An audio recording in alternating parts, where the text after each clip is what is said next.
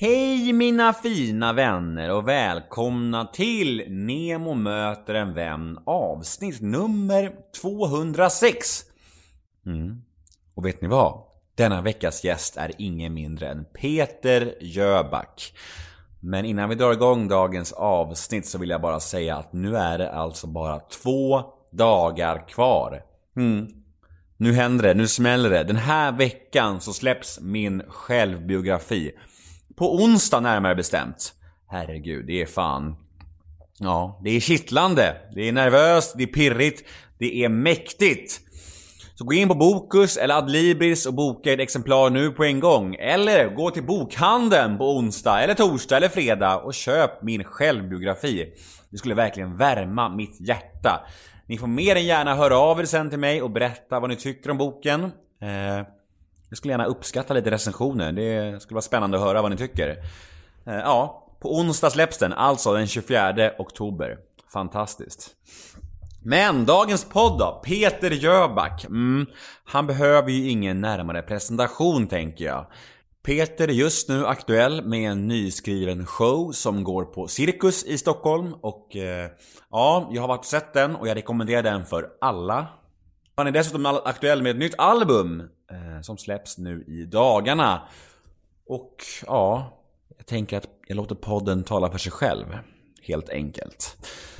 Jag heter Nemo Hedén på Instagram och eh, ja, har du några frågor till mig eller önskemål om podden eller vad som helst skicka de mejlen till nemohedén gmail.com Och min hemsida är www.nemohedén.se Ja, det var väl det tror jag. Nog om mig va? Eh, podden presenteras precis som vanligt av Radio Play och klipps av den fantastiska Daniel Eggemannen Ekberg. Men nu kör vi! Neo möter en vän avsnitt 206 Peter Jöback rullar gingen. Nemo är en kändis, den största som vi har. Nu ska han snacka med en kändis och göra honom glad. Yeah! Det är fullkomligt är en kändis, kändis. den största som vi har. Nu ska han snacka med en kändis och göra honom glad. Ja. Vill du ha vatten? Eh, nej, det är bra tack. Eh, vi kör räck och så säger vi Nemo möter en vän med Peter Jöback. Nu åker vi. Ja. Nu åker vi. Hej Peter! Hej, tjena. Hej igen! Trevligt. Verkligen trevligt. Hur, hur är läget? Eh, det är bra, en bra dag. Det är soligt lite grann ute, lite molnigt i och för sig, men det är sol. Mm. Det är alltid trevligt. Det gör dagen lite roligare. Minns du att vi snackade i telefon för ett drygt år sedan? Du minns det? Ja, absolut. Gud vad, det absolut. känns, det, jag hade, Men då om- hade, jag, inte- då hade jag inte läge och... Nej exakt. Mm. Jag trodde inte du skulle komma ihåg det. Ja. Jag hade ingen aning om, du vet jag, man vet ju aldrig hur upptagna, jag känner inte dig liksom. Nej. Det kunde lika gärna varit så att du bara, det var något som flög dig över huvudet. Men det värmer och, Ja, och, och jag tycker det säger en del om dig att du kommer ihåg det. Vi var ganska, vi snackade ganska länge, typ en Mm, halvtimme. Och du var väldigt så här. Jag, jag frågade dig om poddinspelning och du sa, pratade på och väldigt så här trevlig och, ja vi tar, det- vi tar det efter Stjärnorna på slottet istället. Och, Ja, just det. Det var det. precis. Ja, men då höll jag på med det och då var det fokus på det. Ja. Jag lyssnade på din platta på vägen hit. Mm. Och igår kväll. Eh, Jag tycker att den eh, var riktigt, riktigt bra. Jag tycker, jag tycker väldigt mycket om det här distinkta, proffsiga popmusiken. Det känns väldigt Mm. välproducerat och, och jag vet inte vad ordet är, men rent. Det var såhär pang på på något sätt. Mm. Jag gillade det verkligen och så gillade jag Det är lite old school är det ju. Det är så här old school soulpop-låtar liksom. Så här, eh, Eh, ja, men jag, alltså det är ju första, min, det är min första skiva, studioskiva på sju år med eget, eget material. Och uh, jag hade lite gett upp det där. Jag tänkte nu, nu börjar jag bli lite för gammal och sådär. Uh, så vad, ska jag göra? Liksom, vad ska jag berätta och sådär. Och sen var det en, min kompis Tobias Fröberg som jag har jobbat med eh, på en tv-serie som jag gjorde som hette, som hette Med hjärtat som insats. Där jag följde fotspåren av mina eh, entertainer-idoler som Sinatra och Charles Aznavour och Brel och Edith Piaf och David Bowie och sådär i olika städer i, i London, och, eller i New York och Paris och Berlin var det. Och um, så då gjorde jag några låtar med Tobias Fröberg, han producerade. Och då märkte han då hur jag jobbar. Och hur mycket som kommer egentligen från mig hela tiden. Fast det har varit många andra som har skrivit låtar till mig under årens lopp. Men hur mycket, hur delaktig jag är i att forma och eh, göra låtarna till mina. Eh, så sa han, det skulle vara väldigt kul om du satte dig nere vid pianot och skrev själv. För att han vet ju att jag är musiker också och, och spelar piano. Så han sa att, kan du inte, han bad mig, liksom, kan du sätta dig ner och bara klinka ut så kan jag hjälpa dig att få ut. Ja, jag vet inte så här. Så tjatade han på mig så här typ ett halvår, ringde mig varje vecka så här. Har du skrivit någon låt? Har du skrivit någon låt?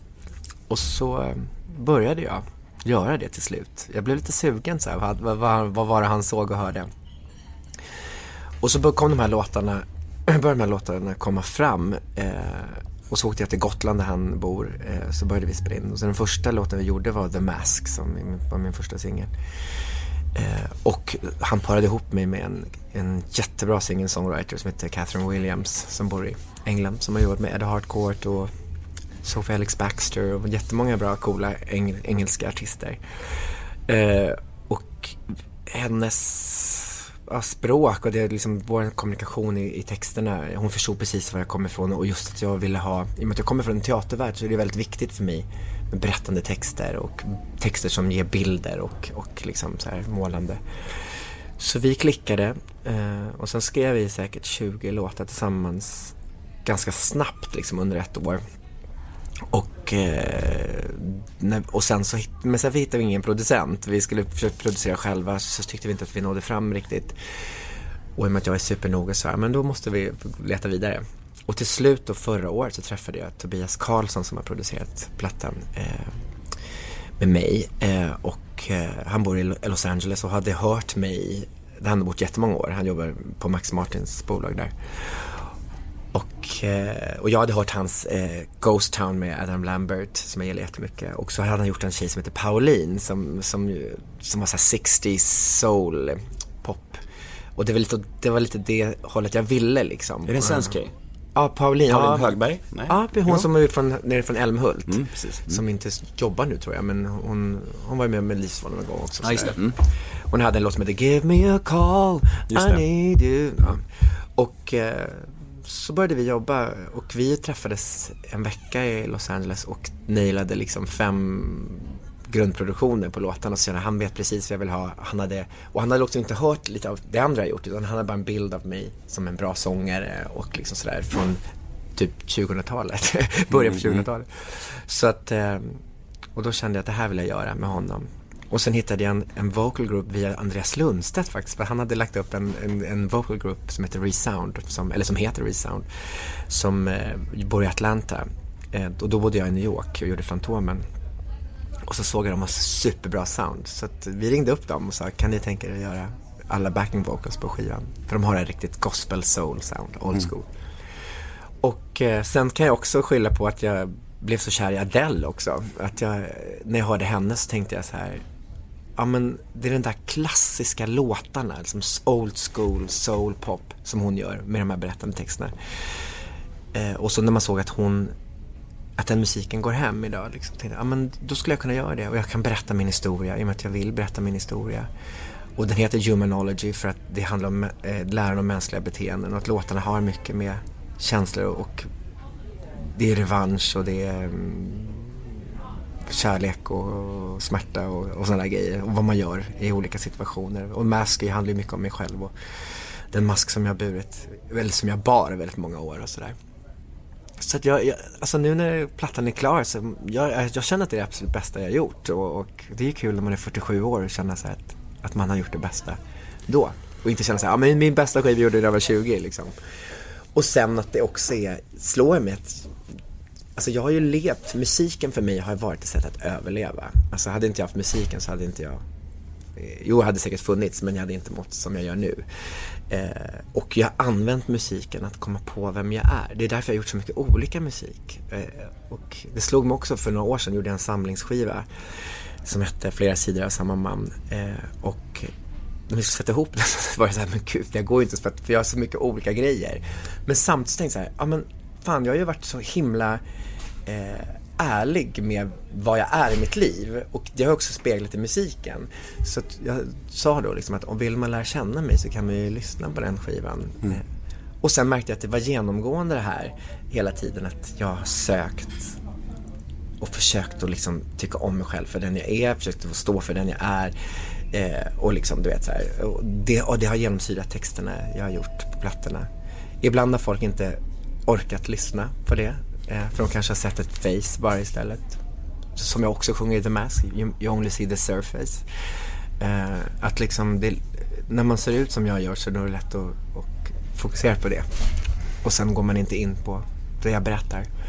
Eh, och jag, men å andra sidan har jag blivit också bättre på att eh, berätta min historia på ett Mm. bättre sätt så att folk lyssnar. Så att det är nog, det har med mognad att göra eh, med mig som människa. Och att jag har gjort min hemläxa och jag har gjort min resa.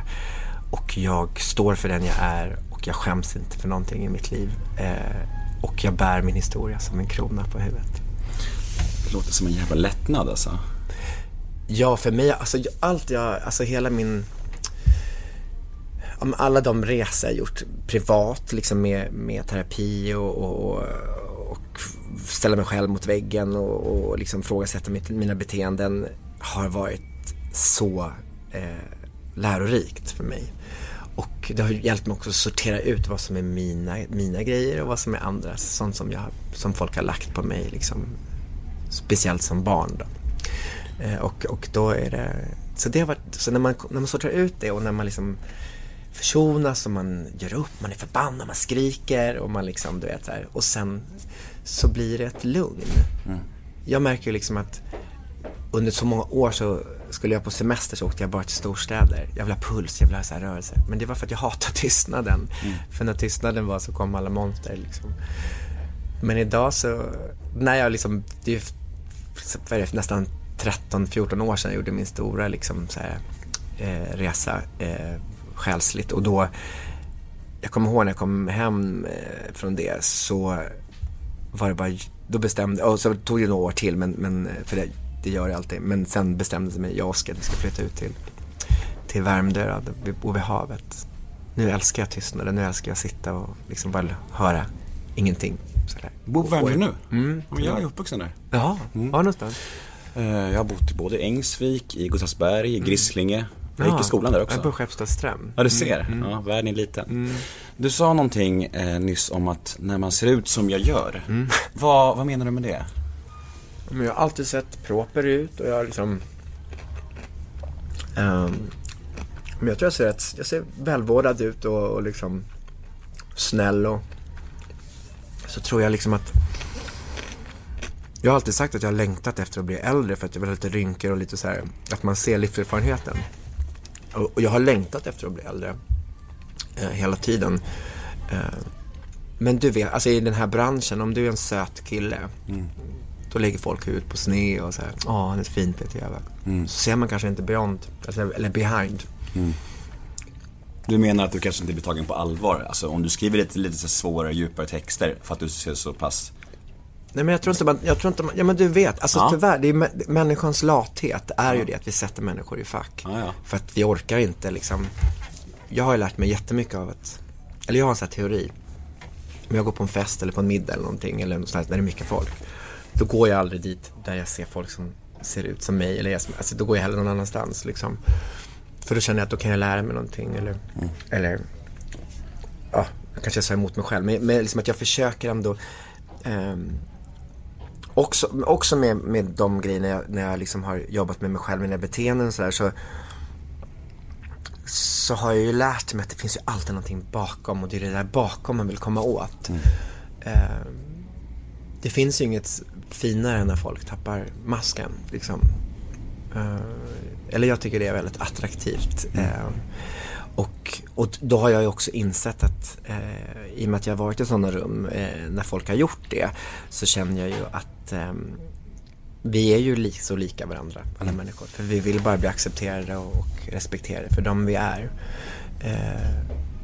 Och vi är duktiga på att bygga upp murar och staket och allt möjligt på grund av händelser som händer i livet.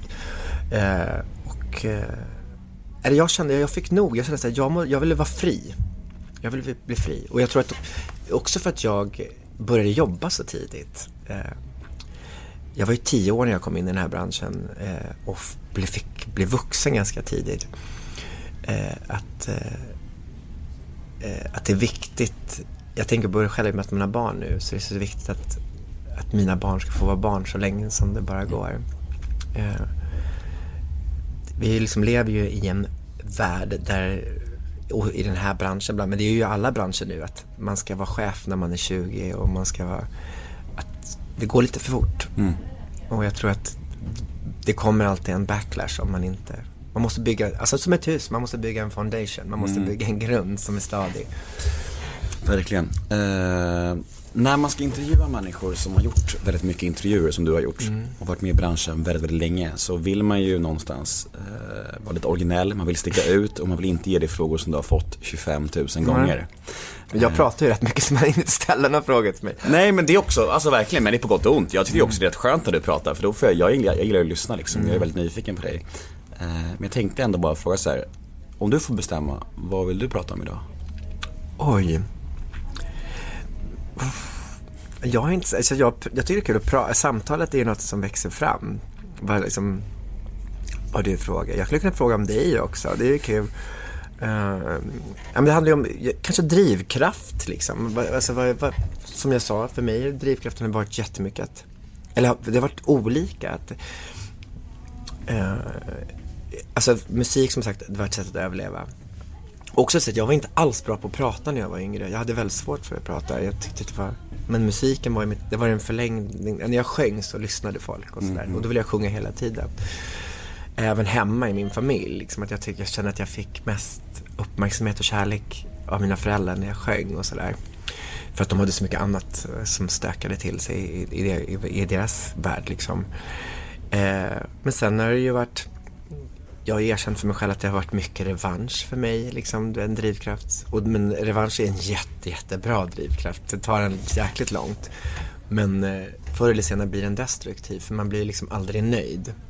Det där tomrummet, så det som du försöker fylla, blir ju aldrig fyllt liksom. Det, så, ehm, eh, och det är ju det som jag känner nu, att min drivkraft idag, och den har nog alltid varit det också parallellt med, för nu, men nu har- när revanschen har liksom suddats bort, när den inte finns längre. Jag kan ta fram den ibland när jag, när, jag, när jag känner att jag har dålig energi, då kan jag ta fram den för att det ger mig en spark i röven. Men det jag drivs av nu är ju att berättandet, att jag vill berätta en historia. Och det andra är att samarbeta med andra artister och musiker. För att jag tycker det mest intressanta är att spegla sin egen talang eh, i andra människors talang och få se hur andra människor, ja, men som skådespelare och när man gör musikal, så är det jätteintressant att se hur, hur andra skådespelare tar, tar sig an en text, hur de jobbar och sådär. Jag är som en svamp, jag, jag liksom, jag, mina ögon är ju, jag ser allt. Eh, och sen eh, och skriva låtar nu med Catherine och Tobias. Och Tobias har ju varit jättekul och, och, eh, och det har också gjort eh, att mitt självförtroende växer i liksom allt jag gör hela tiden. Och, jag, och ibland så ser jag liksom att ah, men fan, det där gör jag bättre. Eller det där, det, där tänker jag på ett annat sätt och det funkar för mig. Och, och, och sen att drivkraften är också att passionen till det här hantverket, det här yrket är ju och sen nu sista åren har jag lagt på, har en annan, en, åd- en annan grej som jag har lyft fram just att vara producent, att producera saker och, och eh, som jag nog alltid har gjort. Jag har alltid haft en, en, en, eh, en fot med allt liksom med, från, och med, från scenografi till liksom kläder och ljussättning och så här. Jag, jag har liksom en helhetsbild hela tiden när jag jobbar. Eh, men nu är jag, liksom, nu är jag producent, nu äger jag mina egna, har mina, mina egna föreställningar liksom. Och, eh, kanske har en längtan kanske när jag blir lite äldre att, att hjälpa yngre artister också. Att guida och, och öppna dörrar för, för flera. I och med att jag har sånt bra nätverk idag. Och så där. Man måste ju säga pay it forward på något sätt. Du har ju varit ganska öppen, ja, framförallt kanske senaste åren med ganska tuffa saker från barndomen och så här och ganska känsliga bitar. Och, eh, jag har ju skrivit klart en, en bok som jag pratade lite med dig innan om. Ja. En, en, en självbiografi som kom- kommer komma om några veckor. Och jag tänker bolla lite med dig det här med att, att vara så transparent Millions of people have lost weight with personalized plans from Noom, like Evan, who can't stand salads and still lost 50 pounds. Salads, generally, for most people, are the easy button, right? For me, that wasn't an option. I never really was a salad guy. That's just not who I am. But Noom worked for me. Get your personalized plan today at Noom.com. Real Noom user compensated to provide their story. In four weeks, the typical Noom user can expect to lose one to two pounds per week. Individual results may vary. Flexibility is great. That's why there's yoga. Flexibility for your insurance coverage is great too. That's why there's United Healthcare Insurance Plans. Underwritten by Golden Rule Insurance Company, United Healthcare Insurance Plans offer flexible, budget friendly coverage for medical, vision, dental, and more. One of these plans may be right for you if you're, say, between jobs, coming off your parents' plan, turning a side hustle into a full hustle, or even missed open enrollment. Want more flexibility? Find out more about United Healthcare Insurance Plans at uh1.com. öppen om jobbiga saker i livet. Den där balansgången. För personligen så har jag känt att det, det är en balansgång. För å ena sidan vill man vara den här transparenta människan, man vill prata om jobbiga saker som är tabu, öppna dörrar. För att det kan hjälpa andra människor som kanske har varit med om liknande saker. Du vet, prata om jobbiga saker. Man vill ju vara den människan. Jag vill vara den människan i alla fall. Men samtidigt så känner jag att när jag gör det för mycket och är för öppen, som jag ändå har varit i den här boken, så blir det som att jag blir helt det blir som att jag blir blottad. Blir väldigt, väldigt, sårbar också. Väldigt tom. Men så, men är sårbarhet en, en dålig grej då? Det är en bra fråga. Eh, Jag tycker en sårbarhet är, det är för mig en av mina styrkor som artist känner jag är min sårbarhet. För att jag har ju kommit fram till, och det är därför min föreställning heter Med hjärtat som insats, att vill man vara en bra entertainer så måste man ha hjärtat som insats.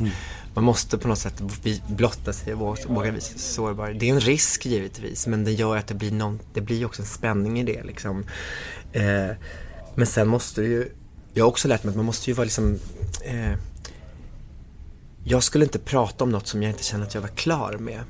Förstår du? Jag, jag liksom, när jag har berättat om olika saker, som att jag har varit på behandlingshem och att jag, och att jag har blivit utsatt för övergrepp och sådär som barn. Det är ju ingenting jag hade pratat om jag, om jag inte var klar med det.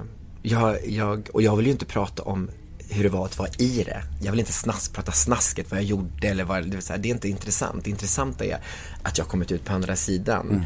Och, och att jag, eh, som jag sa tidigare, att, att jag bär min historia som en krona på huvudet. Att jag äger min historia. Eh, Det var ju det som var intressant med metoo-rörelsen som kom, att just det här som många eh, kvinnor då speciellt sa det att skammen ska vara där skammen ska vara. Alltså, ehm, Put it where it belongs. Ja, precis. Att Vi har inte gjort något fel liksom. eh, samtidigt så tyckte jag att det var väldigt viktigt för mig när jag gjorde min resa att, att jag också såg att jag hade liksom tagit, kopierat många beteenden som, satt, som, som vilsna vuxna hade i min barndom. Eh, inte att jag har gjort precis samma sak mot andra, men jag har gjort mycket saker mot mig själv. Den delen måste jag ta ansvar för. Förstår du vad jag menar? Många, många kan, i det här, när man pratar om den här grejen, de lägger all skam Alltså, de tar inte något ansvar. eh, Liksom nu, och det, det är det första man gör. Första steget är att man liksom, jag anklagar mina föräldrar. Du vet så här. Men då sa någon jättebra till mig så här, men eh, det, finns ett, det finns ett sista utgångsdatum för att skylla allt på sina föräldrar. För att man är vuxen nu. Liksom, du vet, så här. Och det, där, det var jättemånga sådana bra grejer som har sagts till mig. Just den grejen. Eller de sa till mig också att när jag hade, jag hade pratat om skam och skuld på, på, mitt, på det här stället jag var på så, så sa de då att det, att det är beteende man tar efter. Och så tittade de på mig och sa, du är 35 år Peter, du kan bestämma själv hur du vill leva ditt liv. Jag bara, vad menar du? Ja, men du kan bestämma, varje dag kan du gå upp och säga, jag vill göra det här. Vill du sjunga? Vill du göra det? Du bestämmer det. Du behöver inte göra det för att du tror att du måste det. Så här. Och jag tänkte så här, men gud jag är 35 år, jag har aldrig tänkt på vad jag egentligen vill. Och jag tror det är ganska universellt, äh, källt, heter det? Att, att, att, man, att man tänker så. Att, många, att man går på gamla sp- spår. Man är, man är gift med någon som man alltid varit gift med fast man kanske inte, alltså, alltså, eller man gör så här, man tycker, äter de här grejerna fast man aldrig, man tar aldrig tid, vi har inte tid att sätta oss ner och tänka så här, men vad vill jag göra då? Så när jag var klar med det så drog jag, jag bodde ju i New York ett år, jag köpte, eller hyrde en, en, en, en liten skitlägenhet i East Village eh, med kackerlackor och allt möjligt, råttor på gården. Och, och där bodde jag i nio månader. Eh, först var jag meningen att vara där bara för att stänga av, det här 2009. Och, eh, och, satt, och skrev ner en bok. Så här. Vad, vad är jag? Så här, är jag höger eller vänster? Är jag det? Alltså, vad är, är jag, vad, hur ska man vara i en relation? Vad är okej? Och, och allt så här. och det var super, så det är min bibel liksom. Det, och den har ju ändrats givetvis nu med år. Det ändras hela tiden, man får barn, blir det andra grejer och så här. Men, men det var så jäkla mäktigt att sätta mig ner. Vad tycker jag? Vad känner jag för? Och jag är så stolt över mig själv att jag tog den. Det var nio månader jag var där. Eh, men nu kunde jag inte låta bli. När jag var där så spelade jag också in en skiva för att jag träffade, jag träffade bland annat Sia eh, Fuller och Kate Pearson från B52 och lite andra, Galen Dorsey, eh, skitbra basist som jobbade med Dave Bowie. Vi hängde liksom i ett litet gay community i East Village eh, som jag kom in i. Och då åkte jag till Woodstock och gjorde en skiva där, en coverskiva. Men, men eh, det var väldigt intressant för jag ville också åka dit till New York för att jag ville vara på ett ställe där ingen visste vem jag var. Eh, för att jag märkte det också själv att jag eh, eh, jag kände att jag själv också när jag skulle presentera mig själv så var det eh, så var det så att de frågade, ja vem är du? Så här. Då, då sa jag så här, ja, jag är Peter och jag, jag bland annat jobbar med Björn och Benny om du vet, i ABBA. Att jag liksom inte kunde säga, hej jag är Peter, Peter, jag gillar musik. Utan man var sina prestationer. Och, eh, så på något sätt så var det eh, jättespännande för mig. För sen blev jag Peter som gillar musik. Och sen råkade de, de här Sia och Kate, de gick in på YouTube och såg vad jag hade gjort. Jaha, wow. Men, men, så, så det var ju väldigt kul. Ehm, men var det svar på din fråga? Eller jag vet inte. Spann, spann, jag spann vidare. Men, men det är helt okej och jag gillar det. Och det är, jag visste att när jag skulle träffa dig att jag skulle Men vad är du, berätta vad du är mest rädd för med din bok då? Vad, är, vad, vad känner du? För, för, känner du reklam med dina grejer? Eller känner ja, du att... mm, nej men jag, jag var ju på behandlingshem eh, 2015 i augusti Mm. för alkohol och drogmissbruk och har varit clean sedan dess. Nej, över, tre, över tre år nu. det är fantastiskt. Ja, det är fantastiskt. Och, det, och jag visste när jag skulle träffa dig att jag skulle ha mycket att prata om. Att det skulle finnas många beröringspunkter. För när jag var på behandlingshem så pratade vi just om det här som du är inne på. Det här med vad tycker jag? Vad vill jag och vad är liksom min uppväxt? Och vad är mina föräldrar? Och vad är det sociala formandet liksom? Och det är ju jättesvårt att ta reda på vad som verkligen är jag och vad som är det yttre. Och det är också en lång process. Jag tycker att jag börjar komma till ordning med det nu, men det har tagit några år liksom. Det är ju inget som sker över en dag. Men när du pratar Det om känns väldigt så här, att- om du är tre år, det känns väldigt, det är väldigt tidigt. Jag måste säga att jag...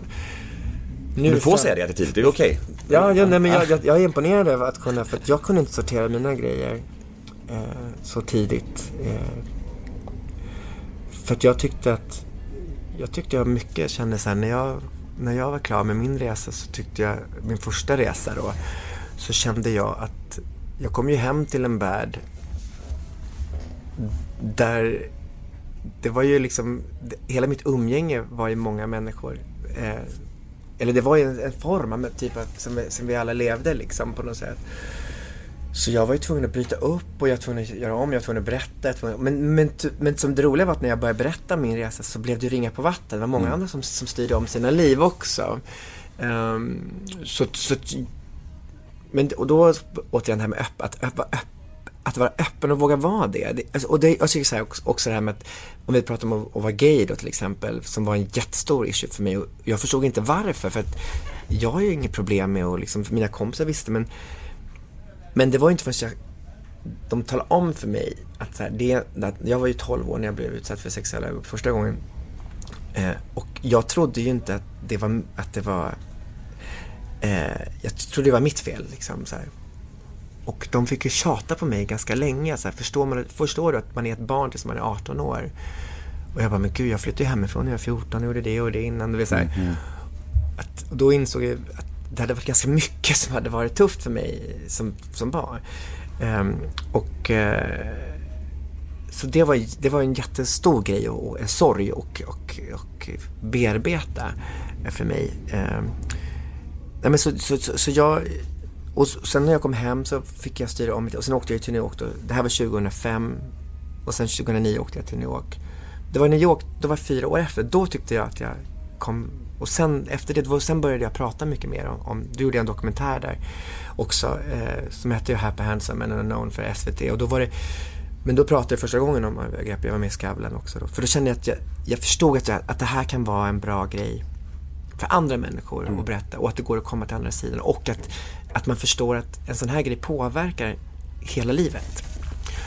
Eh, så, men jag har också fått frågan om att skriva någonting om men jag känner mig inte, alltså jag känner mig inte riktigt redo. Också för att jag vill vara så ärlig och jag eh, eh då känner jag att jag måste få kunna formulera mig liksom. Jag eh, och plus att för mig, gå tillbaka och prata om vissa grejer är för tungt för mig. Du vet så här. Jag, jag liksom, jag jag har gjort det liksom för mig själv och du vet, i den, i den världen. Ehm, så att jag inte, jag tror inte att jag pallar det liksom riktigt. Jag vill bara posi- jag vill vara po- visa positiv och öppen.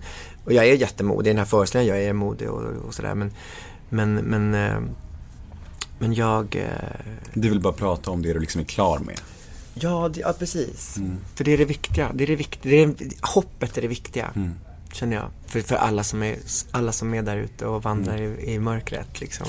Men jag har ändå, eh, eh, för att eh, försvara mig, det behöver jag inte. Men, Nej eh, men jag tycker det är spännande, det ska bli jättespännande att läsa, alltså, nu ska jag läsa din bok. Ja absolut, eh, jag skickar över ett exemplar sen. Eh, Men just, jag skriver inte om pågående grejer såklart. Jag skriver om det som jag har försonats med och de konflikterna som är klar och det är liksom mitt arbete som jag känner med att jag har landat i liksom såklart. För jag, du har en poäng och det är, det är viktigt att inte skriva om saker som just nu är pågående tror jag. För det kan liksom, det är så ovisst och det är massa grejer man inte blir klar med. Alltså herregud. Men du kommer märka, och du kommer märka med åren som går i recovery, det är liksom att det kommer nya saker hela tiden.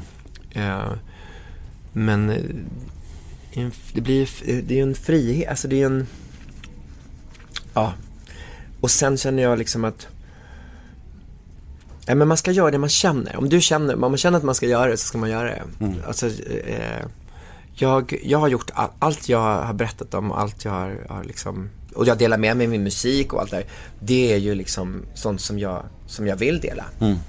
Som jag tycker är viktigt. Och det är viktigt för min publik att, vill jag att de ska veta det när de ser mig. För att det, jag vill, jag vill att folk ska veta att jag har en historia. Eh, eh, och det, ja, det är viktigt för mig. Men vi pratade lite i början om att du, eh, du hade en känsla av att eh, ditt yttre inte gjorde att du blev tagen på allvar så mycket i branschen. Kan det här med att du har börjat berätta tyngre saker om dig själv ha med det att göra? Att du liksom berättar det mycket för att du vill bli tagen mer på allvar? Eller? Nej men det har passerat, alltså det, Ja. var, det var nog mer när jag var, när jag var nej men nej, det, alltså det var när jag var typ 20, 22 Okej, mm. liksom. Det var bara en tanke jag fick. ja, jo men det, det är en bra tanke. Nej jag tror inte att det, det, det är inte anledningen. Eh, men jag kan tänka mig att, den, att jag kan tänka mig att eh, som när jag gör min föreställning nu med, med hjärtat som insats på Cirkus så är det ju eh, så ser jag på på min publik, nu vet ju de, många vet ju mycket men det här är ju en ganska, just den här, att, den extrema liksom längtan efter att bli sedd, som, den handlar ju om en pojke som, eh, som skulle då kunna vara jag, eller det är jag, men vi säger artisten här i föreställningen. Eh, som på något sätt den, som på något sätt får i sitt huvud, för det är ju pojkens huvud liksom, eh, barnens perspektiv. Det, lilla, alltså när man inte vet hur världen fungerar. Som upplever att när han sjunger så blir han sedd. Och då vill han bli sedd. Och då lockas han in i olika saker på grund av att folk, det finns människor som säger ja vi, vi ser dig, vi kan hjälpa dig. Och sen är det resan då, hans resa, att liksom komma att försonas med sin uppväxt. Att, eh, ja just det, jo, men, eh, och då kan jag märka att, att folk blir lite så att, när jag för, att folk blir väldigt tagna av att, att jag blottar mig på det sättet i föreställningen. Eh, men samtidigt så har ju föreställningen slutat med ett, en, ett ljus och liksom så här, att, det är en, att jag mår bra idag och sådär. Eh, Och så gör jag det, det är en underhållning, det är, det är färgsprakande och mycket härligt musik och, och sådär. För jag vill att underhållning ska vara det ska vara underhållande men det måste finnas en substans, det måste finnas ett djup i det också. Det, måste, det måste bränna till ibland. Och, och det måste ställa frågor. Jag vill att inte folk ska gå därifrån, jag vet precis vad det handlar om. Utan det ska, ja jag fattar, jag fattar. Alltså, och så får man tänka och så får man, det aktiverar hjärnan liksom. Ehm, ja. Men jag håller med dig som säger att jag, tror, jag tycker att det är viktigt med öppenhet. Jag tycker det är viktigt att, att, att, att och jag är jättestolt över dem som vågar berätta sin historia. Ja, jag tänker att så länge det liksom eh, smakar mer än vad det kostar så är det, så är det okej. Och, alltså, men om det kommer en dag där, nu kan jag bara tala utifrån mig själv, men där jag känner att det, liksom, det tar för mycket än vad det ger liksom. Eh, Då får man kanske ö, tänka efter en gång till liksom. Men så länge man gör en insats för andra människor, försöker hjälpa och inspirera, att öppna dörrar som kanske är lite jobbiga. så tycker jag att det, det, det kan få göra lite ont också. Mm. Faktiskt. För då är det ändå värt det på något sätt. Eh, Men det där är ju väldigt individuellt Mm. känner jag. Men det lustiga med mig, jag har ju aldrig varit, för det här kanske säger emot lite, men jag har aldrig varit den här en liten del av mig har varit att visst kul att få bli en, bli en offentlig person. Men det har inte varit min, aldrig varit min drivkraft egentligen att bli eh, kändis. Jag, min, min driv har varit att bli erkänd i det jag gör. Och det har ju mycket med min pappa att göra. Att min brorsa och jag fick inte riktigt den uppmärksamheten av våra papp, min, våran pappa för att ja, han hade sina problem och sådär. Så ja, det är ju jag har ju, jag har ju fightats mot att få den där bekräft, eh, liksom erkännandet.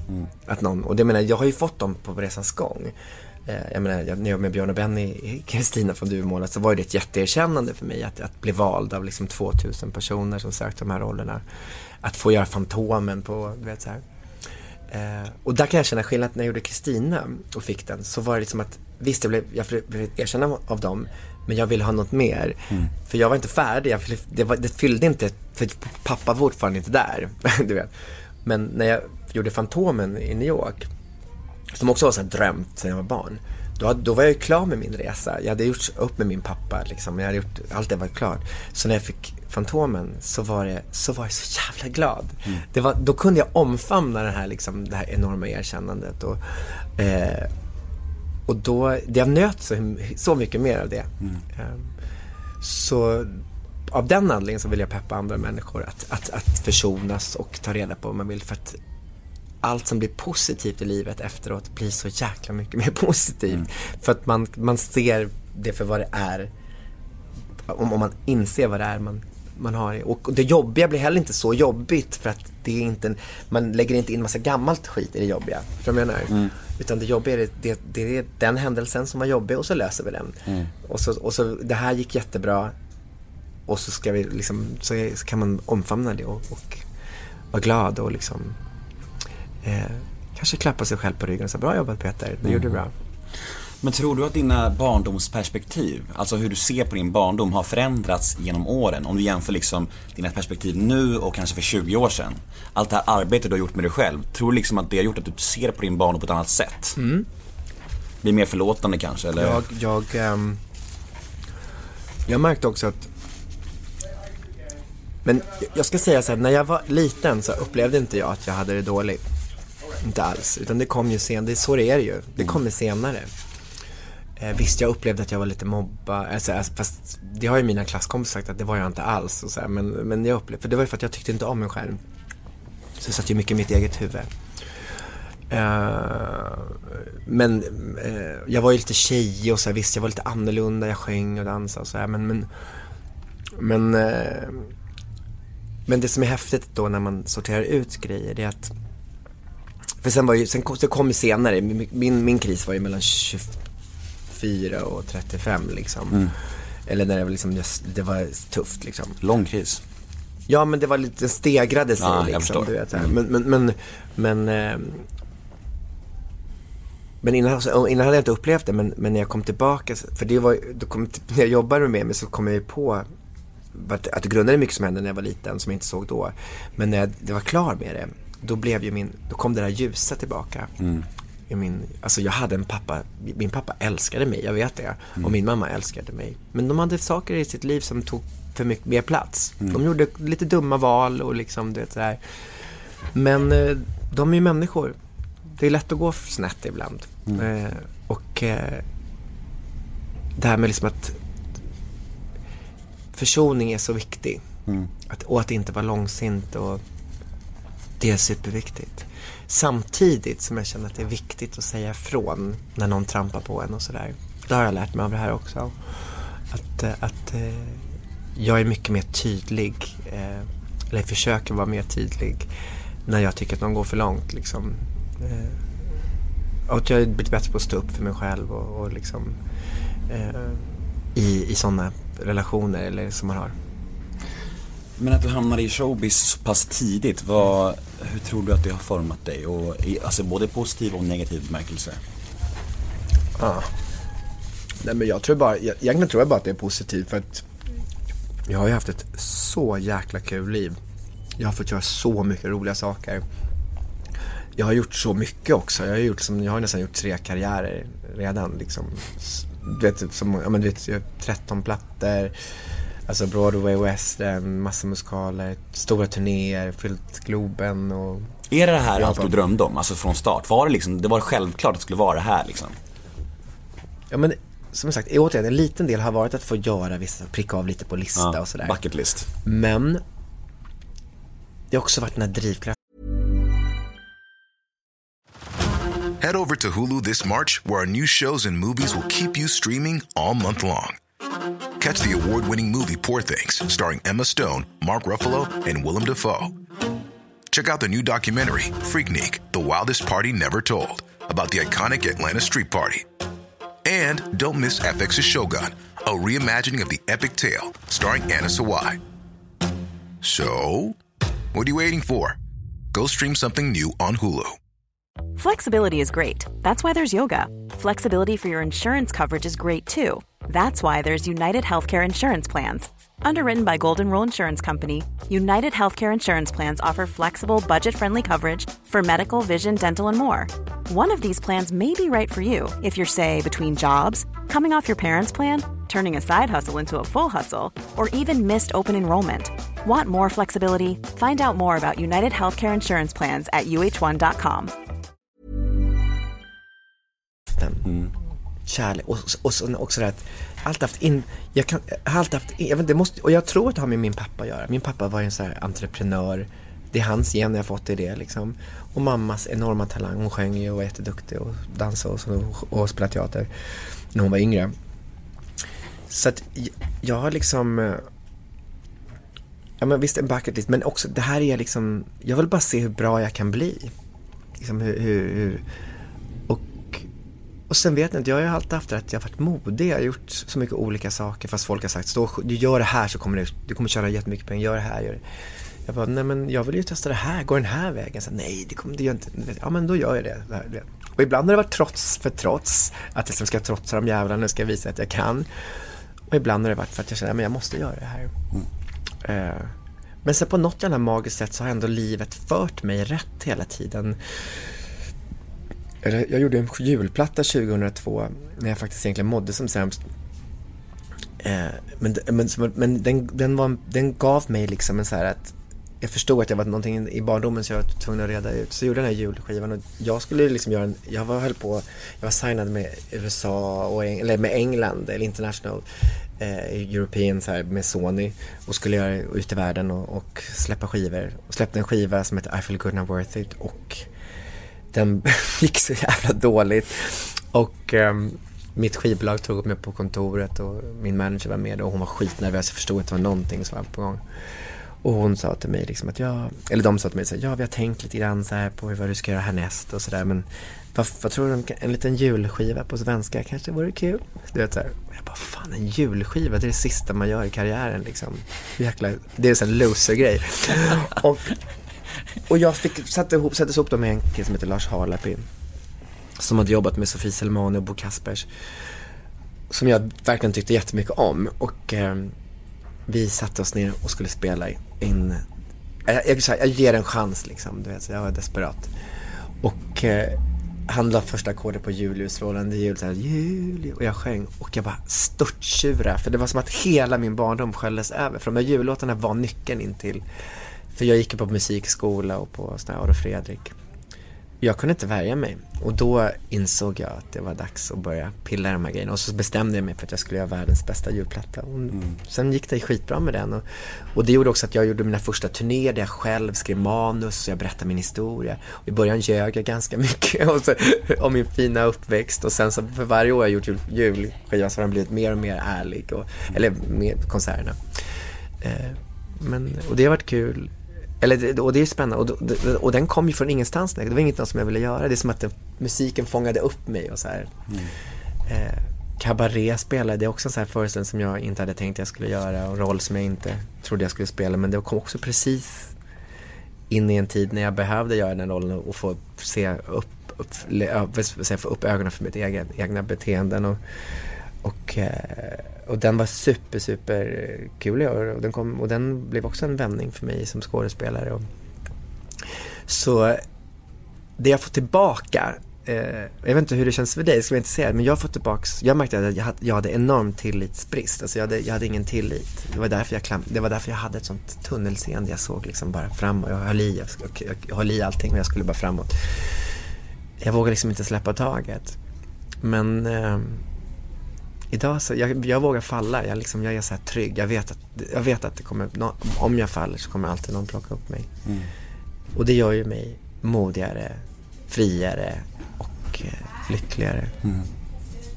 Ja, för frihet, frihet är ju allt man vill ha. Det är ju verkligen Ja, Nej men alltså det där är svårt. Eh, jag tycker att eh, jag är otroligt präglad av saker som hänt i barndomen med så här att bli övergiven och, och lämnad mycket och så här. Och det har gjort att jag blir är otroligt rädd för det. Och det sätter spår i mina relationer till exempel och så här. Och det är jättejobbigt. Eh, men det är bitar som jag äntligen börjar få svar på vad de beror på i terapi och så här. Och det är, det är jobbiga svar men det är också skönt när man men, vet du, vad det men kände du, när du gjorde din, när du var på rehab, kände du att, att du, eh, var du redo då liksom att, att, att släppa kontrollen liksom? Eller, eller tvingades du in där liksom? Nej men jag, jag tror att jag bestämde mig när jag checkade in att, att lägga mig platt för mina issues liksom. Jag tror att det är en förutsättning för förändring. För så man, om man ska ha någon sån halvgard uppe liksom och, och tror att man själv vet bäst, då, då är man inte redo ändå liksom. Så jag valde, valde att lägga mig helt platt och jag tror att det var nyckeln till, till någon slags eh, förändring. Starkt. Ja, detsamma. eh, men eh, nu, du fokus, försök inte nu. Pallar du för lite mer tillväxt? AJ-produkter har möbler och inredning för hela företaget. Från kontoret via lunchrummet till verkstaden och lagret. Och vi kan se till så att arbetsmiljön utvecklas i takt med ditt företag. Väx med oss och handla enkelt på ajprodukter.se. Välkommen till Däckteam! Nya däck. Ah, här! Rätt däck! Och där! Snyggt! Ha! Ja! Där satt den! Easy! Kör säkert med Nokian Hacka sommardäck. Aktivera hackaskyddet och trygga semesterresan i sommar. Däckteam, vet vilka däck du behöver.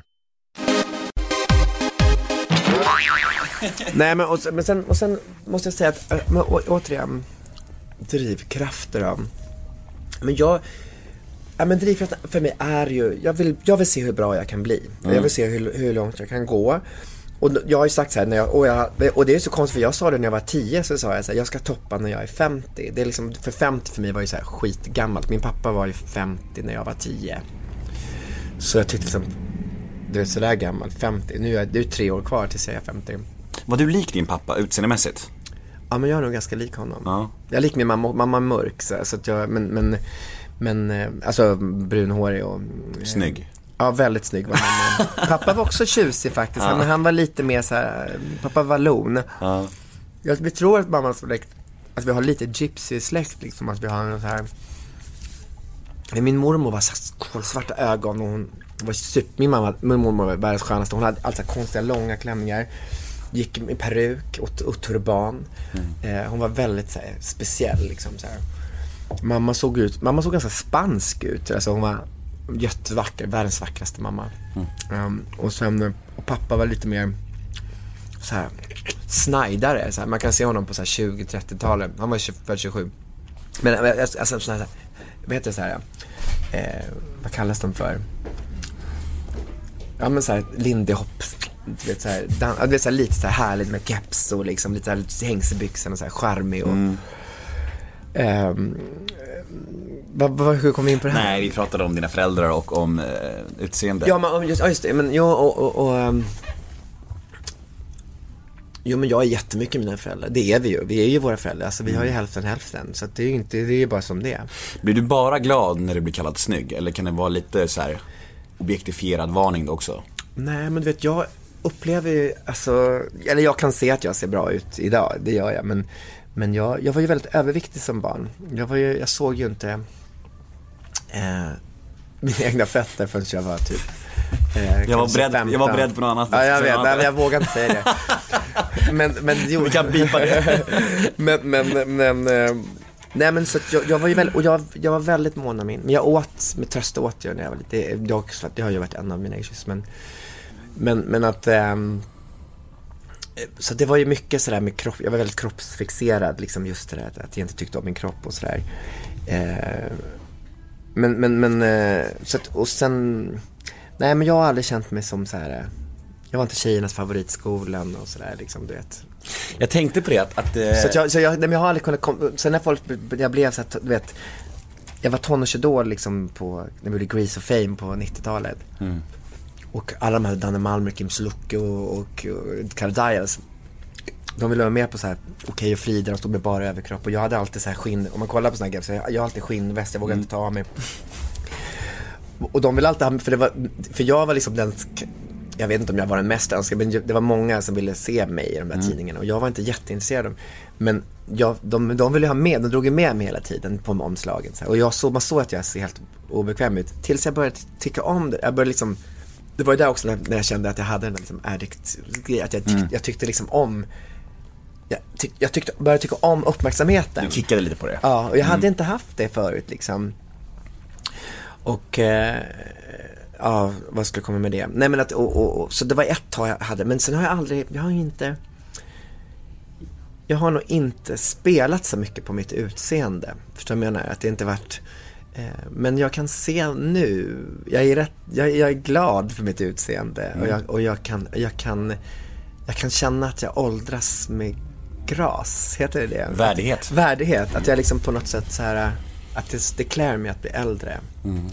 Eh, och jo, vi pratade också om att det här med att bli äldre, att, att, bli, att jag att sagt att jag vill toppa när jag är 50. Att, och jag tror att jag börjar växa i, och det är också det här med skivan nu och så där, att jag tror att det, den typen av musik som jag alltid velat göra, den är nu. Den, den här skivan passar min ålder, det här är liksom jag och det är min, det är vuxet liksom, men det är liksom, och just som jag sa att jag gillar Adele, hon kör, hon är, det är vuxen, mogen, jävla klassiska låtar liksom. Och hon är en ung tjej, så tänkte jag, om unga människor gillar en, en sån som henne, då kanske de skulle kunna gilla mina låtar och det, det ju, och att det fanns en, så det var lite, ja just det, det var, och, det var li, och det var lite det som jag kände att, att eh, gjorde att jag ville göra den här plattan. Eh, och att jag känner att, och, och att, jag, att jag känner att den är relevant att släppa och att, att liksom jag har någonting att berätta och, och musik och att, det, och att det inte är så många som gör just den här musiken i Sverige idag. Och att, eh, att jag får en egen plats. Mm. Eh, vi ska prata lite om faderskap Mm, nu. spännande. För att eh, jag är själv ganska nybliven pappa. Jag, Nej vad kul, grattis! Tack. Ja, det är inte jättenyligen. Eh, min dotter är 15 månader.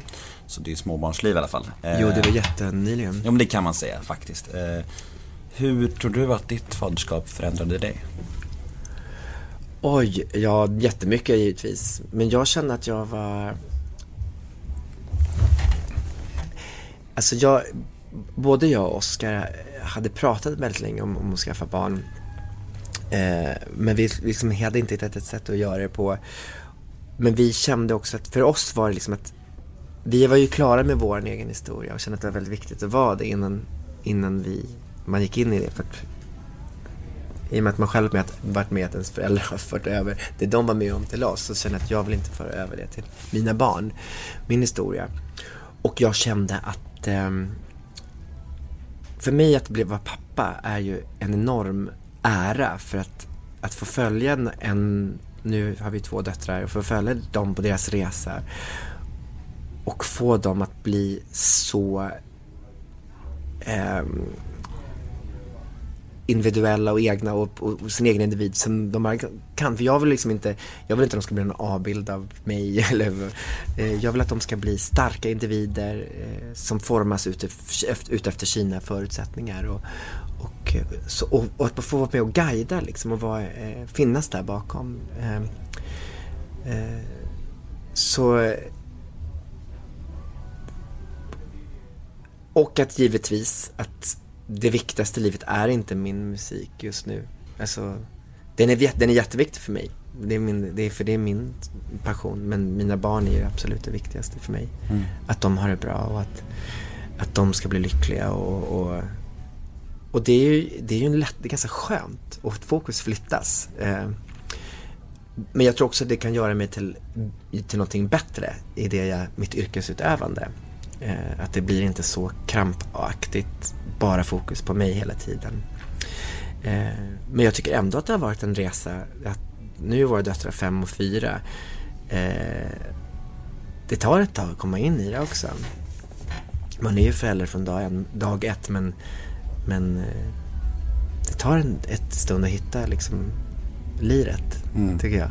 Framförallt tror jag också när man kommer från kanske lite dysfunktionella, eller det, att det har funnits lite, ja, inte helt ultim- ultimata förutsättningar. Att man, jag är i alla fall väldigt, väldigt rädd för att göra samma misstag och jag, försöker, och jag kan nästan vara för rädd för det ibland. Eh, men jag bör nog komma in i min roll nu, bli trygg i min papparoll. För i början var det så här, jag får inte göra samma misstag som mina föräldrar. Jag vill göra Fast tvärtom. tänk inte så, jag har inte tänkt så alls. Nej, men det är bra för mig att höra. Man gör andra misstag. Ja. man gör, men grejen, nej men du, man gör andra misstag. Ja. Det gör alla. Vi är män, och det är väl det, det tyckte jag också att jag lärde mig, har lärt mig på det sättet. Vi, nej men jag tog också någon som sa men du, så här, Peter du vet att ingen är perfekt? Jag bara, va? Va? Vad fan säger du? Ingen... Nej men du vet så här, att nej man är ju inte det. Och det är när folk börjar ta, påpeka dina brister hela tiden, eh, om du har en dålig relation eller någonting, det då är det bara en spegling av deras egna brister. En människa som påpekar andras brister är den människan som inte har, som inte mår så bra. Så tänk på det. Vill ni ha fler barn? Eh, nej, nu räcker det. Mm. Vi har två fantastiska döttrar. Eh, det är perfekt. Det är perfekt, de är helt fantastiska. Eh, Och eh, jag är jättetacksam och jag, att få vara, att få, jag fick den här chansen. Du, ehm, jag tänkte prata lite om eh, alkohol. Eh, har du någon relation till alkohol idag? Mm, alkohol har aldrig varit något problem för mig. Nej. Men jag dricker inte så mycket längre. Nej. Men jag kan dricka ett glas champagne någon gång. Så det är ganska o- Min pappa- oproblematiskt kan man säga. Min pappa. Min pappa eh, var ju alkoholist så att jag, jag, jag, alkohol har aldrig varit något. Du är på din vakt där. Ja, precis. Eh, Jag tycker, men du vet, jag, jag har haft så många olika issues liksom, du vet här. Eh, och många har frågat mig liksom, varför och hur, varför jag liksom har gjort min resa och sådär. Men jag har varit väldigt, väldigt tydlig med att inte prata om det överhuvudtaget. För att jag, då blir det för mig också där, då blir det för det, grejen är, det, det för mig var det bara symptom för någonting större. Eh, så jag vill bara prata om det som är, som är mina de större grejerna. du, you're preaching to the choir kan jag säga. Ja, det fick jag svart på vitt kan jag säga när jag blev nykter och drogfri i alla fall. Att det var ju så här, det, den här addicted ådran som man kan ha, eller som jag har i alla fall. Eh, den tar ju uttryck på helt olika sätt. Och den, bara för att man liksom dealar med en sak så kan ju det ta uttryck på, jag vet inte, i sex eller jobb eller i träning eller vad som helst. Eh, så det är verkligen så här, man bör... Nej, men jag, har gjort en, jag har en låt på skivan som heter Addicted. Som, som ehm, för det slog mig också, alltså så här är det, vi lever i en addict world. Det är bara som Verkligen. det är. Alltså det är, det mediala allting. Vi, vi, alla söker efter kickar på jobbet eller ja, vad man än gör. Så, att, så att vi är alla addicted på ett Verkligen. eller annat sätt. Så, så, så jag känner att det, det är liksom den och det tror jag vi måste komma, om vi ska förändra världen så måste vi komma på det. Men å andra sidan så är den fantastisk, som den låten, den heter, eh, eh, texten går, eh, eh, It's eh, so addictive to this wonderful world. Alltså det är ju, det är lätt att vara det. Det, är, ju- det finns ju mycket att göra här. Ja, för mig personligen så, så är det ju, alltså jag tycker så här, man ska också vara lite snäll mot sig själv. Det är mycket bättre att liksom missbruka sitt jobb eller sina, sina barn än att liksom missbruka alkohol, droger eller sex som var för mig. Fast vet du vad, det, vet du vad? Jag, det, för mig, nej det tycker jag är fel. För att det, är, det, är skill, det är ingen skillnad. Nej. Man ska inte, alltså man ska Det var vara... ett hårt ord, jag menar inte missbruka per se. Jag menar liksom att, att, att gräva ner sig då. Eh, det finns ju destruktiva och mindre destruktiva beroenden. Så, så tänker jag, kanske jag är helt fel. Så, nej, men, eh, en addiction, det är symptom för någonting annat. Och det, när man blir så, så är det på något sätt, det gör man ju, hur ska man formulera det här? Jag upplever att, jag, i mina mönster som jag märkte så det var så mycket, mycket saker att jag, ja, men jag var så här liksom, så om jag, om jag gjorde en grej, eh, liksom, om jag ska göra en, ah, när jag var liten skulle rita någonting, då kunde jag rita hundra teckningar, alltså jag blev aldrig nöjd. Alltså, Men det hade ju med att ingen hade talat om för mig att det där var jättefint. Att det är ett mönster liksom. Det är så här, man, man, man, och det är klart då att det finns olika helveten på skalan liksom vad som är som du sa, att det- vissa, men för att vi har bestämt att alkohol, i och för sig det är, det är ju många saker som händer runt det men, men vissa saker är värre än andra. Men är det det verkligen då? då? Att maktmissbruk, det har ju kommit fram med metoo, har vi förstått hur mycket, hur mycket maktmissbruk det kom upp på ytan liksom. Vad ska jag säga, det är ju överallt. Jag menar, unga killar idag, träningsmissbruk, liksom. Eh, tjejer, mat, det har alltid funnits, liksom klä, alltså shopaholics, det allting liksom. Att, det kanske handlar om att, jag tror det handlar om att, att liksom, vi måste göra en, en annan resa, vi måste liksom och då var det jag också sagt, jag säger i min föreställning, liksom att, att det slog mig när jag var på mitt, på mitt behandlingshem så var det liksom att det var en politiker, det var en artist, det var en hemmafru, det var en tonårstjej. Vi var, alltså om man säger, vi har ingenting gemensamt de här människorna. Jo, vi hade allt, vi, vill, vi alla ville bli älskade för den jag är. Alltså bara se mig. Och då har vi, då har, på grund av ett sånt som händer med trauman och grejer, så har vi sökt en yttre, vi vill ha en bekräftelse, jag vill att du ska älska mig. Så bara säger så här, men om jag hade börjat, om någon hade sagt till mig när jag var 15 år så här, men börja med att titta dig själv i spegeln och bara säga så här, I'm a good person, så här, jag, är, jag är bra. Alltså börja bygga dig själv inifrån. För det är som när man kastar en sten i vattnet. Om jag, om jag vill förändra så måste jag börja med mig själv och sen kommer ringarna ut. Så om jag ska sprida glädje och kärlek och liksom så här, så måste jag tycka om mig själv. Jag måste liksom, du vet. Och det var det jag menar med att det är så många människor som vill korrigera andra. Så här, du, du, du, du är så, så tänker man så här, men vet du vad? Om du, när du har sagt de här grejerna till mig, jag respekterar det, jag tycker är men om du tittar i den här spegeln nu och så säger du alla de saker du har sagt till oss, sitter här, så, här, så kommer du ha löst ditt eget problem i ditt liv. För oftast är det så att man vill, vill korrigera andra människor med saker som du själv känner igen, som du vet att det är dina issues, men du vågar inte vända spegeln mot dig själv. Så för mig, för mig handlar det jättemycket om att, att vi måste börja liksom att hila oss själva liksom, och, och, och lägga fokus på oss själva. Inte på ett självcentrerat, men så här, att vara snälla mot oss själva och försöka liksom, tycka om oss själva, acceptera oss själva för den vi är. Eh, och, och, då är det viktigt, och sen är det viktigt att vi tillsammans, att vi, att vi accepterar varandra som de är. Att vi, liksom, att, vi, att vi inte dömer varandra och sådär. Ja, bla bla bla. Men det, Nej men alltså det är verkligen, det är bra att du säger det här. För jag har ju tänkt, jag har ju använt det lite som ursäkt för när jag, när jag flyr in i liksom godis eller Tinder eller vad det nu är liksom. Så har jag ändå känt såhär, ah, men så länge jag inte flyr in i alkohol och droger, då är det ändå lugnt. Men, eh, men du har helt rätt. Det är, Jag är inte klar med någon på långa vägar, men jag har alltid använt det som ursäkt liksom. För att jag måste, jag, jag har alltid känt såhär, jag måste ha något att fly in i när jag inte mår helt Samtidigt, du är inte, man blir inte perfekt. Nej. Förstår du? Det är okej. Det, det är okej att sväva ut. Man måste göra det. Man är människa. Du, jag har ett segment som heter eh, Fem snabba. Eh, snabbfrågor. Är du med? Det här är alltså, jag har ju förstått att det här är dock inte frågor som kanske bjuder in till snabba svar, men du får försöka svara så snabbt du kan. Okej? Eh, När skäms du som allra mest? Skäms jag? Vad skäms jag?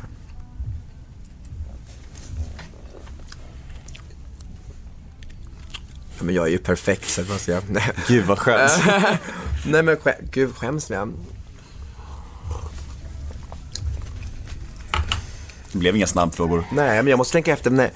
Jag, jag, skäms jag? Jag, tänker inte, jag vet inte om jag skäms över något liksom. Gud vad skönt. På riktigt, alltså såhär, eh, ja men, jag, jo jag kan skämmas om jag ljuger för, alltså, alltså men, så här, om jag, om någon säger såhär, varför kom du inte tid? Nej men det var trafik.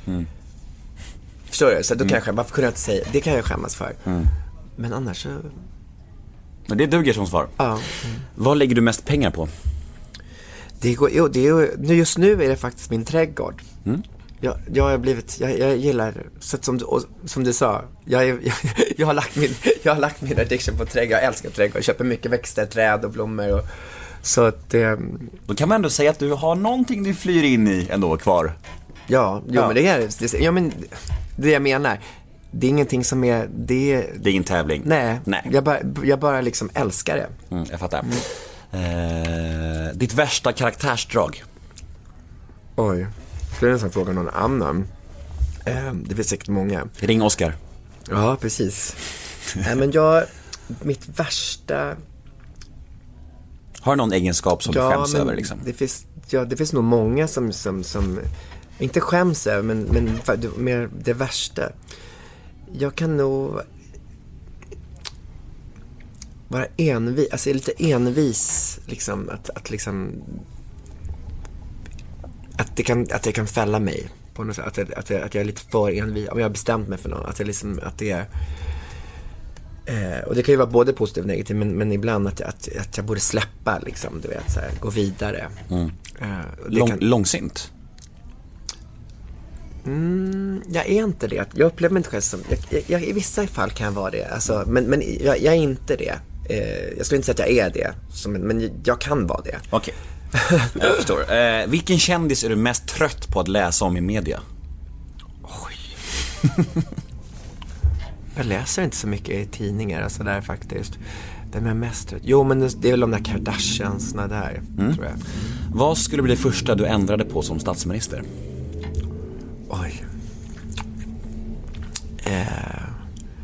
Vad skulle det är så mycket man skulle vilja... Eh, jag... Eh,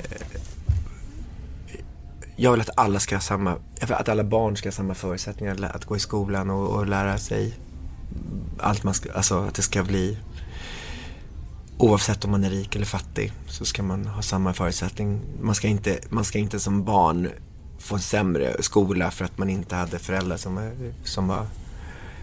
Alla måste ha möjlighet. Det är bra. Nästa segment heter ett ord om. Det går ut på att jag säger fem stycken offentliga människor och du ska säga det första ordet som kommer i ditt huvud när du Jag hör tycker namnet. inte om att prata om andra människor. Det är Du får jag säga pass också om det verkligen är jobbigt. Men vi kan prova. Men jag kommer bara säga positivt så, för jag är så Det- tråkig jag är. Mm. Konflikträdd. Nej, inte konflikt, men jag tycker att det är fult. Jag Ja, tycker jag det- förstår. jag, mm, men, Ett ord om... Det kanske kommer- Det är okej, tyst nu Peter. Ett ord om Alex Schulman. Ehm, oj, han har inte varit så snäll mot mig. Eh, men han, jag har träffat honom sen, vi har haft ett bra samtal en gång på, jag var på hans show. Ett ord om- Kne, ja, knepig kanske. Mm. Marcus Birro. Ehm, ja, intressant. Sara Larsson. Ja, grym. Leif GW Persson. Eh, eller vet du vad, ja, eh, Leif GW Persson. Eh, ja, men jag ska träffa honom imorgon faktiskt. Så jag, jag är lite nyfiken på, nyfiken på honom. Kan man, Mm. Det är tre ord. Eh, Avslutningsvis ska vi damma av några lyssnarmail. Ja. Mm. Veckans mail nummer ett. Hej Peter, jag älskar dig och har alltid varit stort fan av ditt arbete. Tyvärr har jag läst att din nya show fått lite blandade recensioner. Din insats har varit unisont hyllad, men delar av föreställningen har fått lite krit- kritik. Hur tar man det som huvudperson? Tar man åt sig och blir ledsen eller har du lärt dig att bara rinna, rin, har du lärt dig att bara låta det rinna av dig genom åren? För det första ska jag säga, om du inte har varit och sett min föreställning så kom och se den och gör en sätt på din egen bedömning. Så Jag har det. Ja. Och sen, nej, men sen är det så här. När man gör föreställningar på det sätt som jag gör så måste man vara beredd på att få kritik. Och eh, det är klart att, den första, att man blir ledsen om folk inte har förstått det man vill göra. Och att det inte eh, föll den personen i, i smaken, heter det. Men, eh, och då kan man bli ledsen och arg först. Men samtidigt måste man tänka då att det är den personen har gått dit eh, och har en åsikt. Sen kan jag tycka ibland att när jag läser folk som kanske inte har, man känner att uppenbarligen inte har gett sig hem till föreställningen, eller då känner jag att då kan jag inte ta åt mig den kritiken. Alltså de har inte gett sig in i föreställningen och, och analyserat. Ehm, men eh, svar på frågan är att eh, när jag var yngre tog jag åt mig mycket mer än vad jag gör idag. Eh, men det är klart att får man unisont fantastiskt, då ju- jular jag hela dagen hemma. Och blir det sågat så blir jag givetvis ledsen. Eh, men jag är ju som sagt en fighter så att, då blir, jag kan få en sporre av det också. Revanschlysten. Ja, då kanske den kommer, då kanske den Drivkraften. Driv, nej, men då kanske den kommer, men å andra sidan säger det så här. Jag har ju med åren också gjort så att, ja, jag är bara sånt som jag tycker om själv. Och jag älskar den här föreställningen och att jag är jättestolt över den och jag är stolt över alla som är inblandade. Mitt kreativa team.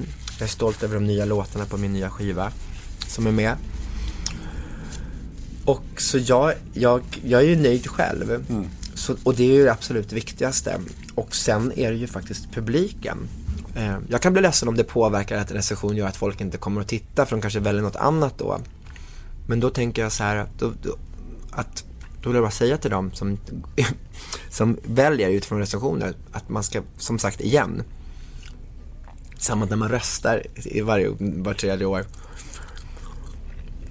Var fjärde år kanske. Var fjärde år. Mm. Att man ska gå efter sina egna. Um, vad man själv, att man verkligen tar sig tid att kolla själv. Eller så ska man lyssna på mig, gå och se, för, gå, gå och se föreställningen. Eh, nästa mail. Hej Peter, jag vill veta mer om EM-låten 92. Oh. Hur fick han den? Jag kommer ihåg att jag gillade den väldigt mycket som åttaåring och då, då mitt begynnande fotbollsintresse började. Alltså det är så kul, EM-låten är så rolig för jag hade gjort en skiva, min första soloskiva som heter Peter Jöback som kom 93, det tror det finns fyra ex, har man den så är den värd ganska mycket idag. eh, och den gick ganska dåligt och eh, men då var det, plockade Lasse Holm upp mig, eh, lite Lasse Holm, mm. Lasse. Och då hade han en tjej som hette Tove Jarnek som skulle sjunga den här låten. Eh, och då behövde han en duettpartner och jag var den, liksom, den unga killen som hade kommit fram som kunde sjunga och som bra. Och då gjorde vi den låten, den hette More than a game. Och den var verkligen så här, It's more than a game. Wow. Och ehm, då var det en tjej som hette Anna-Karin, det här är så roligt, för Anna-Karin Häger. Som skulle göra designen till våra, hur vi skulle se ut. Och, och Tove var en ganska yppig tjej, så här, väldigt stora bröst. Så hon ville att hon skulle vara så här, hon gjorde henne väldigt så här bimboaktig, så här, stor utring, urringning och sådär. Och det gillar ju de här, vi, vi, vi gjorde ju promotion i Tyskland, Italien och allt möjligt för det här. Och de älskar ju det, hon var ju helt så här, det var perfekt liksom. Och jag skulle vara någon så slime och liksom latino och så här slickat bak och hade guldkors och det var, det var ju mycket så arm of love. Supermalplacé känns du. Ja men det var, men, nej, men fast jag gjorde ju allting som folk sa till mig att jag Ja, skulle ja. ha. Och jag kommer ihåg att vi, ja men vi gjorde, det var så, vi gjorde sådana här, det var så här hemska playback-spelningar i Tyskland och du vet, för promotion och vi kunde ju inte prata engelska och det, ja, det var så hemskt. Och de som frågade, Tove och jag var så nervösa och så skulle de fråga någon så här tysk som knappt kunde prata engelska heller och bara ah, do you like to sing? Och du vet så här, eh, have you, so are you a group? Så här, och, då, och, då, och, och Tove liksom står här i de här urringade kläderna och ser sig helt uppblåst ut. Hon var så värd, hon är verkligen en grundad tjej så här, från landet. Hon är verkligen allt mitt, tvärt emot.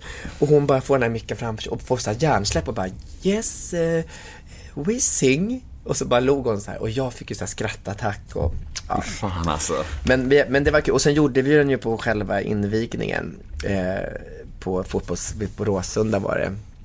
Så det var, ja, men det var kul, alltså en så rolig erfarenhet. Och de, det var också skivbolaget, jag fick inte heta Jöback med Ö för att det var interna, internationellt. Så de döpte om mig utan att fråga till Peter Joback, J-O-E-B-A-C-K. Vilket blev så här ramaskri i pressen, vad är det för töntigt liksom så här. Ja, du vet. Don't get me wrong, men du känns inte riktigt fotbollslåd-kompatibel. Nej, jag kanske inte är det. Ja, men jag, Många andra kvaliteter jag fattar, dock. Jag fattar. Ja, men jag tyckte ganska mycket om den låten. Den var rätt bra liksom. Det var så här riktigt så här, lite Queen-aktig låt så här. Ja, vi kör vidare. Nästa mail. Peter, om du inte skulle showa och stå på scen, vad skulle du göra då? Jag skulle nog, alltså något konstnärligt tror jag ändå. Eh, nu är jag, alltså, som sagt, jag, är jätte, jag älskar min trädgård, jag älskar att hålla på med påtar i trädgård, blommor och sådär. Men jag skulle också kunna tänkt mig att måla, att eh, jobba, eller så skulle jag kunna jobba som manager liksom. Alltså, jobba, alltså lyfta andra människor. Det var kul. Vad tänker du om Stjärnorna på slottet så här i efterhand? Är du nöjd med resultatet? Supernöjd. Jag är, jag, för mig var det, den var skitviktig för mig för att det är första gången som jag har pratat så här länge eh, om mina grejer. Eh, framförallt att det var ju fantastiskt att få chansen att, att visa allt jag har gjort i min, eller det var ju inte allt men visa vilken karriär jag har haft liksom. Det är ju en, det känns ju som ett hyllningsprogram att vara med där. Men sen också att jag fick berätta min historia och det som har tyngt mig. Eh, Alltså det var ju så lite men, men, men liksom ändå att jag, och jag märkte att det var och det har jag respekt för mig själv, att jag liksom, det är fortfarande tufft att prata om vissa grejer. Eh, men det var, men det var, det kändes bra för min skull att få sitta inför mina kollegor och berätta min historia och titta dem i ögonen. Och göra det med, med liksom en styrka och en, en, en, en känsla av att jag har gått, jag har gått vidare liksom. Men att det alltid kommer vara starkt för mig liksom. Eh, Ja, men du vet ju, alltså att sitta och berätta för andra människor som lyssnar, det är ju tufft alltså. Men det är förlösande också. För att då är det inte din hemlighet. Eh, Alltså för mig sa han inte här, you are as sick as your secrets. Det finns också med i den här Addicted-låten så finns det en rad som är You are as sick as your secrets. Och det är så jävla bra för att ehm, ju mer hemligheter man har desto sjukare blir man. Eh, så att eh, Och det skapar ju en enorm frihet om något. Att Ja, eh, ut berätta. med skiten. Ja, verkligen. verkligen. Mm. Nästa mail. ehm, Hej världens bästa Peter. Har du någonsin varit kär i en kvinna? Ja, jag har ju varit ihop med tjejer. Jag höll på att få barn med en tjej när jag var yngre. Eh, och då, det, var kär, det var the love of my life då. Så att, eh, nej, men jag har alltid varit attraherad av både tjejer och killar. Men, men eh, de sista åren har jag ju bara varit med killar. Mm. Men, eh, så ja. Hej Peter, hur trött är du på att bli förknippad med Aladdin? Eller vad har du för relation till den associationen? Kunde du i din vildaste fantasi förstå att den skulle bli så stor? Eh, jo, men alltså när jag fick, jag, jag, eh, jag sökte redan faktiskt Skönheten och odjuret försökte jag få, då var jag på gång att få sjunga själva ledmotivet på den. Men sen gjorde ju Tommy Körberg och Sofia Källgren det. Så när Aladdin kom så frågade de mig ganska tidigt om jag var intresserad att göra, man gör ju så här röstprov. Och för det var ju som en stor grej att få vara en, en Disney-figur. Och jag var så roligt, jag tänkte verkligen då så här, Alltså när jag, om jag skulle få barn så jag vad coolt att de kan säga, ah, det är farsan som gjorde Aladdin. Här. Och nu har jag spelat, nu, nu för, för några, två helger sedan så, så tittade vi på Aladdin. Gud vad fint. Ja, de var så här, det är pappa som... Och då hade vi kusinerna över, så här, barnens kusiner över. Så, här. så frågade de, så, vad gjorde ni? Ja, ah, vi kollat på Aladdin. Och Vega bara, det är pappa som är Aladdin. Fan, vad fint. Men, men, men, men, typ. men, sen, men sen gjorde vi ju, sen gjorde jag ju tre långfilmer, jag gjorde 70 avsnitt. Det blev rätt tjatigt till slut. Mm. Eh, Men sen så har det liksom passerat, det var ju jättestort då och jag var jättestolt över det.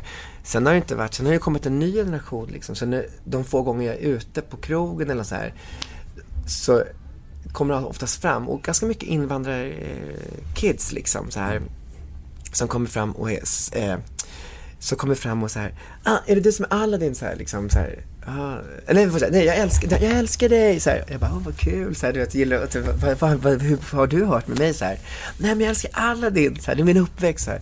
Kan inte du bara säga det här? Litar du på mig? Litar du på mig? och, då är det så här, och då får jag göra det. Och jag bara, oh, fan jag gör det. Men jag tycker det är rätt charmigt, jag tycker det är rätt kul liksom så här. Och de bara så här, ja jag bara tackar dig för du var min, hela min uppväxt då. Ja. Det påminner om eh, Anders Ekborg, han sa så här att eh, när folk kom fram till honom när det hände så Mm. blev han så här glad. Jaha, vilken musikal har du sett? Och de bara, ja Tomten far till alla barnen. Han bara, jaha. Lite samma sak. Nej men jag, det, jag är jättestolt över den här Aladdin. Det var en jätte, och jag, det var roligt, det finns en historia med den. Jag gjorde ju Aladdin och han som regisserade Aladdin hette Eddie Axberg och han spelade rollens Robert i, Kristina från alltså Robert i Utvandrarna som jag sen gjorde. Så att jag liksom, det finns ett så här spindelnät. Alltså jag träffade honom och sen då, två år senare så spelade jag den samma roll som han gjorde 20 år tidigare. Så eh, jag tror lite på ödet faktiskt. Jag tror att det, jag tror att vi, jag tror att det finns en, och det där med tilliten att göra nu, att jag, man har tillit. Jag, jag tror att det finns en väg utstakad. Det är bara att man ska vara så trygg i sig själv och vara så öppen så att man ser när de här dörrarna öppnas. Jag tror, jag tror alla jag brukar säga att unga, yngre talanger, som jag, om jag föreläser på en skola eller något sånt där, så brukar jag säga så här att ta det lugnt liksom. Fokusera på att lära dig liksom nu när du är här. Och sen om, för alla som har talang, alla som har någonting, kommer förr eller senare få chansen. Det bara gäller, gäller bara att ta den och, och, och, och vara beredd när den kommer. Eh, gå oroa dig inte för att du ska få den någon gång, för du kommer få den om du, om du fokuserar på att bli bättre och, dukt, och, liksom, och, och öva. Så kommer den och, och då ska du vara beredd när den kommer. Och sen är det bara att följa med och liksom Och jag tror att jag, eh, jag har blivit bättre på att se de där grejerna eh, med, med åren.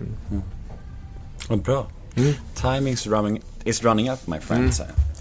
Eh, Ja, hur blev det här då? Det blev toppen. Det Ja, var ett långt, jag har ingen aning vad jag sagt. Nej. För jag bara pratade från hjärtat. Ja, nej men jag, det känns bra. Känns det bra för dig? Jättebra. Jag är Ah, jättenöjd. Eh, Jag tycker att alla ska gå och se din föreställning på Cirkus. Ja, vad kul. Eh, Och lyssna på din nya platta. Mm. Den släpps väl, vilket datum? 26 oktober. Ja, så ungefär när den här episoden släpps, typ. Mm. Eh, Ja, men jag är, alltså, om skivan så är det så att jag är Några sista visdomsord. Ja, nej men jag är, jag, jag är skitstolt över den och jag känner att jag, eh, jag visar nog exakt var jag står idag. I både texter och i musiken, vad, vad jag vill vara som artist. Eh, och jag ser fram emot att få åka ut och turnera med skivan. Mm. Och finns du på Instagram kanske? Instagram, Facebook, men inte något annat. Nej. In och följ Peter på Instagram om ni Ja. vill hålla er uppdaterade om hans höst.